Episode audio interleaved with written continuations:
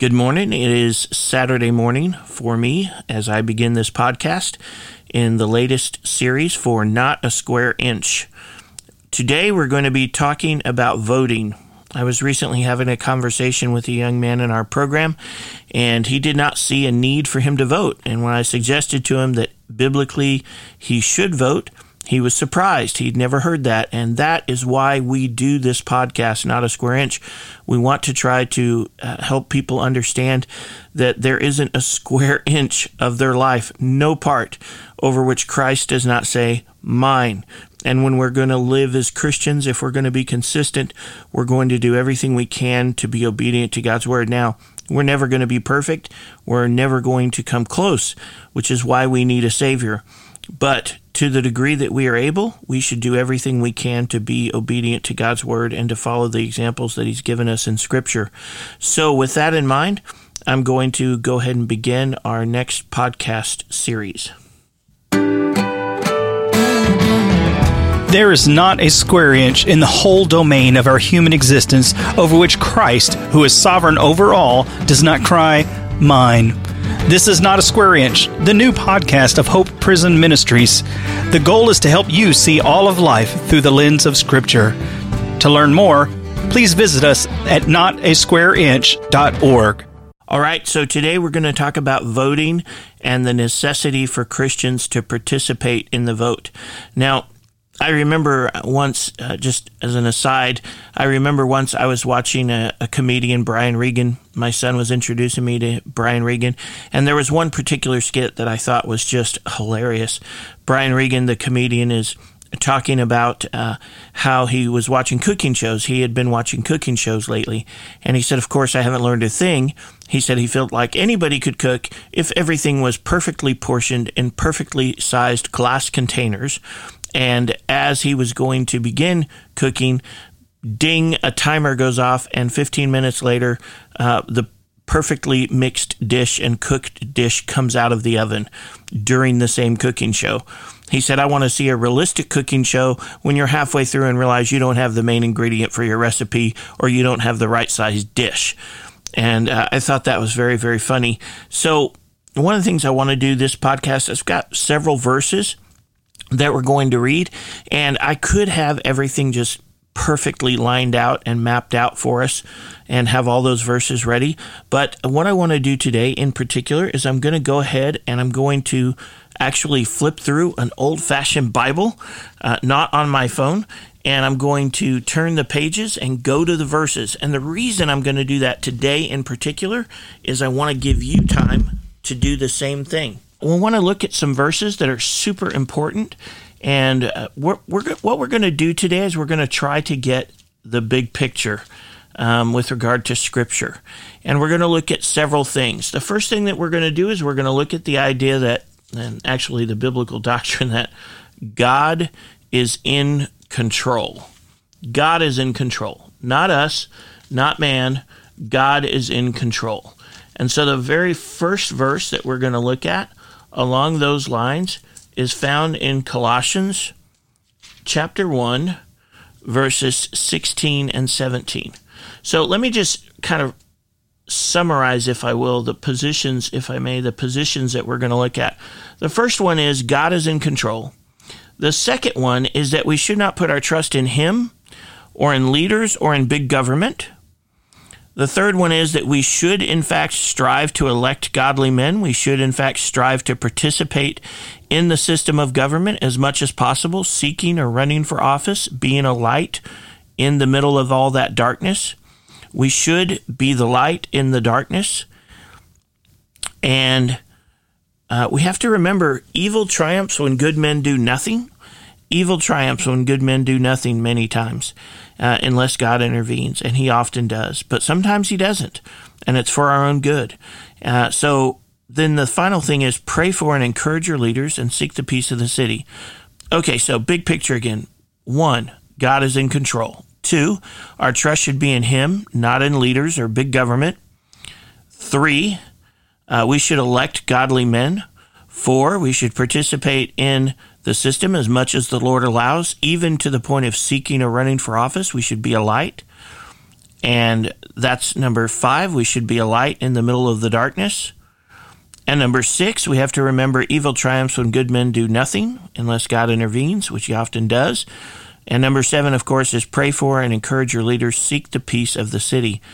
And so we're going to go through kind of each one of those points, but we're going to start with the big idea that God is in control. And specifically, how does he exercise that control? Well, guess what? Colossians chapter 1, verses 16 and 17 says this. Uh, you know what? I'm going to back up verse 15. He is the image, we're talking about Jesus Christ. He is the image of the invisible God, the firstborn over all creation. Verse 16. For by him all things were created that are in heaven, that are on earth, visible and invisible. Now listen, whether thrones or dominions or principalities or powers, all things were created through him and for him. Verse 17, he is before all things, and in him all things consist. So God has appointed Jesus Christ as heir of all things. He is the image of the invisible God. He is God himself, in fact. He is the image of the invisible God, the firstborn over all creation. All things were created thrones, dominions, principalities, powers. All things were created through him and for him. So he is over everything. Now we're going to flip back to the Old Testament. We're going to look at Daniel chapter 2, verses 20 and 21. Daniel answered and said, Blessed be the name of God forever and ever, for his wisdom and might are his, and he changes the times and the seasons. He removes kings and raises up kings. He gives wisdom to the wise and knowledge to those who have understanding. Go now one more verse here. He reveals deep and secret things. He knows what is in the darkness, and light dwells with him. Very interesting. So Daniel says God is over all. The times and the seasons are his. He removes kings. He raises up kings. He gives wisdom to the wise, knowledge to those who have understanding. He reveals deep and secret things. He knows what's in the darkness. So God is sovereign over all. He knows what's in the darkness. Now, what does that say? When you start thinking about political candidates and you say, well, I don't want to vote for this guy because, you know, he's this and he's that. Or you say, if somebody's already been elected, you say, well, I don't like this guy because of this and because of that. Well, guess what, Christian? Your hope, your confidence shouldn't be in the person in the first place. Your hope and your confidence should be in the God who made that person, and the God who knows all things, and in whom wisdom, all wisdom lies. And he says he even knows what's in the darkness. He knows the skeletons in the closet of every person, you and me. That's a scary thought. He knows the skeletons in the closet. He knows the things that are in the darkness. In every living person, he understands the depths of wickedness in the hearts of men. So he knows all those things, and yet he himself raises up and appoints leaders, and he takes leaders out as well. He does it all. So your trust shouldn't be in a political process. Your trust shouldn't be in a particular man but your trust should be in God Almighty. Amen. Now I'm going to flip over to uh, the book of Psalms. We're going to look at Psalm chapter 22, verse 28. For the kingdom is the Lord's, and he rules over the nations. The kingdom is the Lord's, and he rules over the nations. Now I'm going to flip over to Psalm 146, and listen, there are verses like this that could go on forever. Okay. One of the things that I really want to guard against, um, there are, of course, people who take one verse and run the four minute mile with it. And that's where a lot of heresies and a lot of false doctrine comes from. Let's be honest about that, okay? So we want to be careful not to do the same thing. And that's why it's important that if we're going to teach on a particular topic, we should really show scripture from beginning to end that supports our position. Not just a single verse, but the whole of scripture should support our position. Whenever you see somebody or a particular teacher who emphasizes the same verses over and over and over again, to support their position, you can almost always believe that that teacher is taking scripture out of context and that they are abusing scripture. There's a reason why the scripture says that we should rightly interpret the word of God. The fact that we should rightly handle, rightly interpret the word of God means there's a wrong way to interpret and handle the word of God. So we want to make sure that whenever we make a statement, we provide several scriptures that are very clear, very explicit, and that make our case for us from beginning to end of scripture. And it's always good principle to do that we always want to remember. Also, we always want to try to focus on verses that are explicitly clear and that are not vague. So, in the rule of hermeneutics, in the study of hermeneutics, there's a principle called the principle of full mention. It's a passage in Scripture that talks about one doctrine more than another, more than perhaps any other. And it's a passage on full mention. So, for example, uh, with regard to, I think, the topic between uh, regarding regeneration, there's no greater passage than John chapter 3 with uh, Nicodemus. You might even say Ezekiel 36 uh, Uh, I believe. But certainly, John chapter 3 with Nicodemus, verses 1 through 8, very clear, very explicit. Regeneration precedes faith.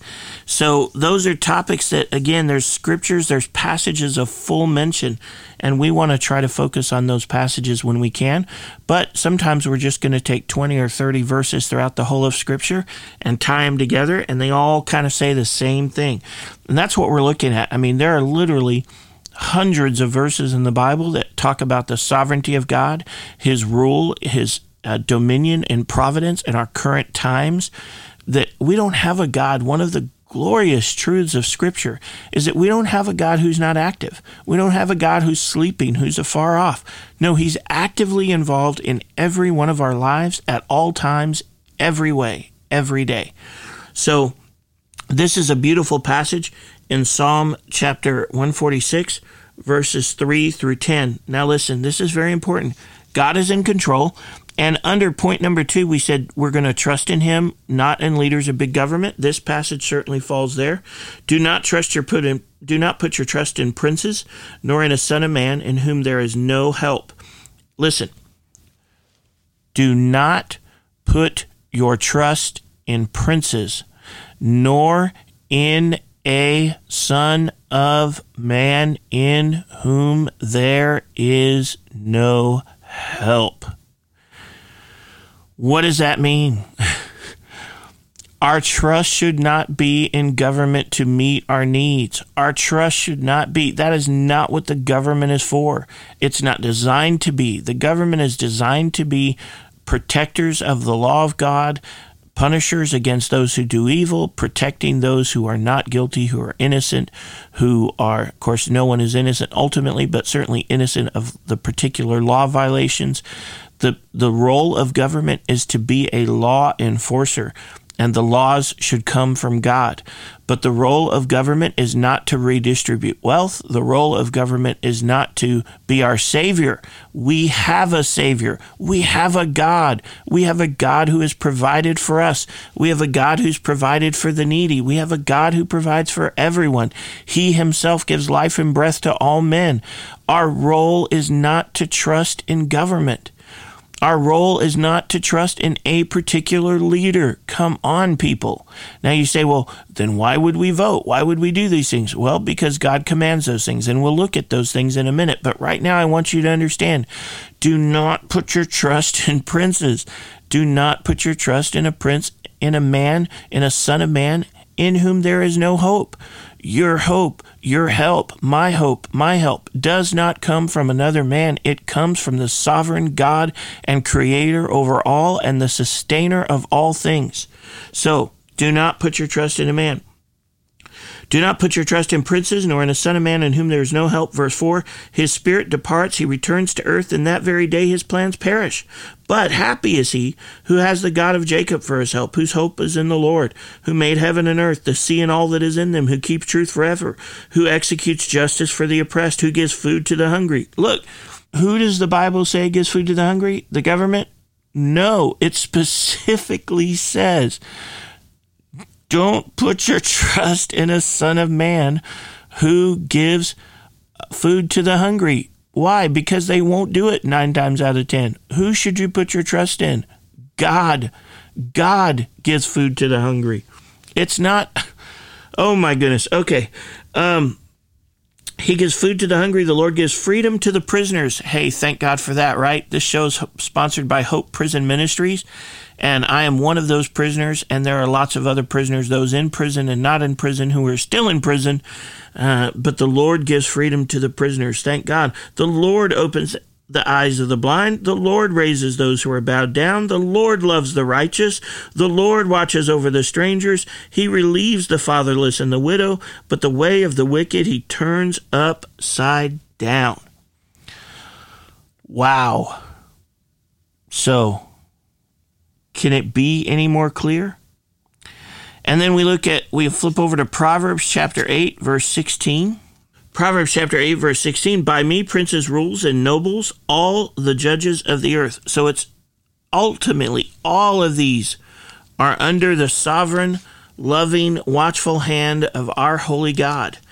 They rule, they reign because of God. Proverbs chapter 16, verse 33. The lot is cast into the lap, but its every decision is from the Lord. The lot is cast in the lap, but its every decision is from the Lord. So listen, when you cast your vote, whoever wins, doesn't matter.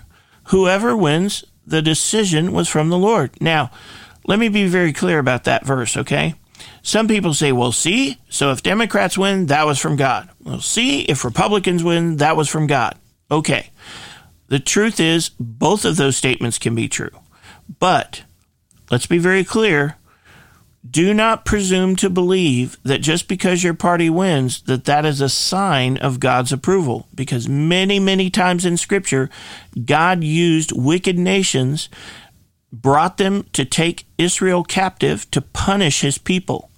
So just because your party wins doesn't necessarily mean that they have the approval of God just because your favorite sports team wins, I know Dallas Cowboys, God's team, we know that's true. But anyway, just because your favorite sports team wins does not mean that they have the approval of God. No, in fact, it could be just the opposite. They could be the judgment of God against a sinful nation because since we want seem to want wicked leaders in this country, God makes a choice to give us a wicked leader. He certainly did that in the Old Testament. You'll hear many people sometimes pray, Lord, don't give me a Saul. The children of Israel wanted a king, so God gave them what they wanted. But he wasn't the best king. He wasn't the king God would have had for his people. He wasn't a righteous king. And so they suffered under the wickedness of that king. And you need to be aware of the same thing. Ultimately, every election outcome is a decision of the Lord. But just because it's for your party or against your party doesn't mean one way or the other. Ultimately, only time will tell what, in fact, that party is being used by God to accomplish. And the same true same is true for the individual leaders of those parties. Remember, even if Trump wins, and I got to tell you, I think it could be a landslide against him. But even if Trump wins, doesn't mean that God necessarily says, Trump is my man. Uh, you know, Trump could just as easily be used by God for other purposes. And then, just as if Biden wins, does not mean God is saying, Biden is my man. No, Biden could be used by God for other purposes as well.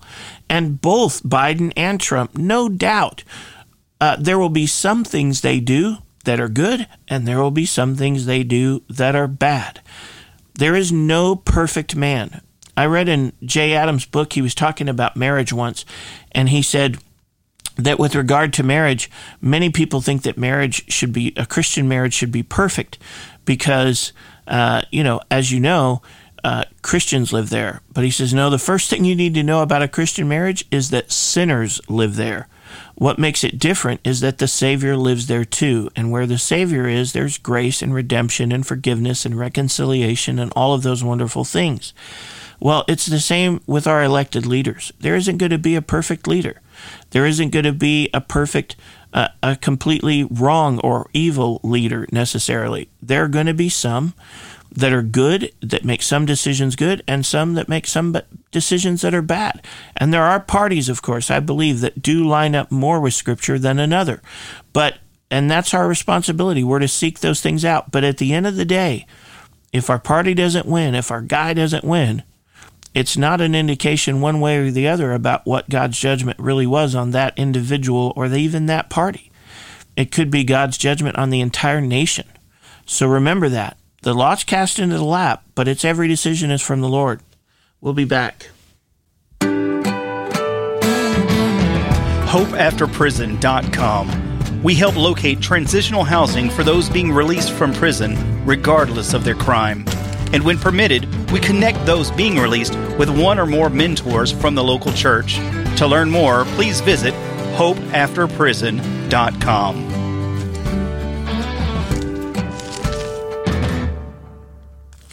Okay, we're back, and I'm turning over to Philippians chapter 3, verses 20 and 21. And this will be our final verse under this heading that God is in control.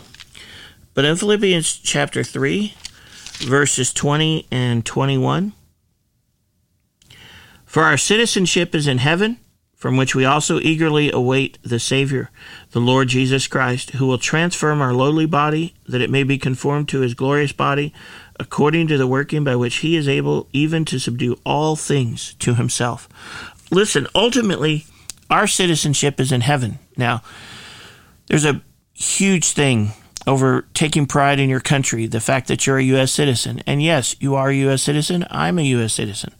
But our, ultimately, our citizenship is in heaven. And that's one of the things that we need to remember when our government isn't going the way we think it should, when our leaders aren't doing the things we think they should, and that, in fact, God says they should. When those things aren't going well, we need to remember and take hope in the fact that our citizenship isn't in this world. We're passing through.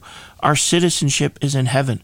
So rejoice that God is in control and that you're able to take part in a process, but rejoice ultimately that God is in control and he decides the outcome. And whatever he's doing, he's doing for his eternal good, uh, his his glory, and our eternal good. Other way around, he's doing it for our eternal good and his glory. So it you know remember and trust in that.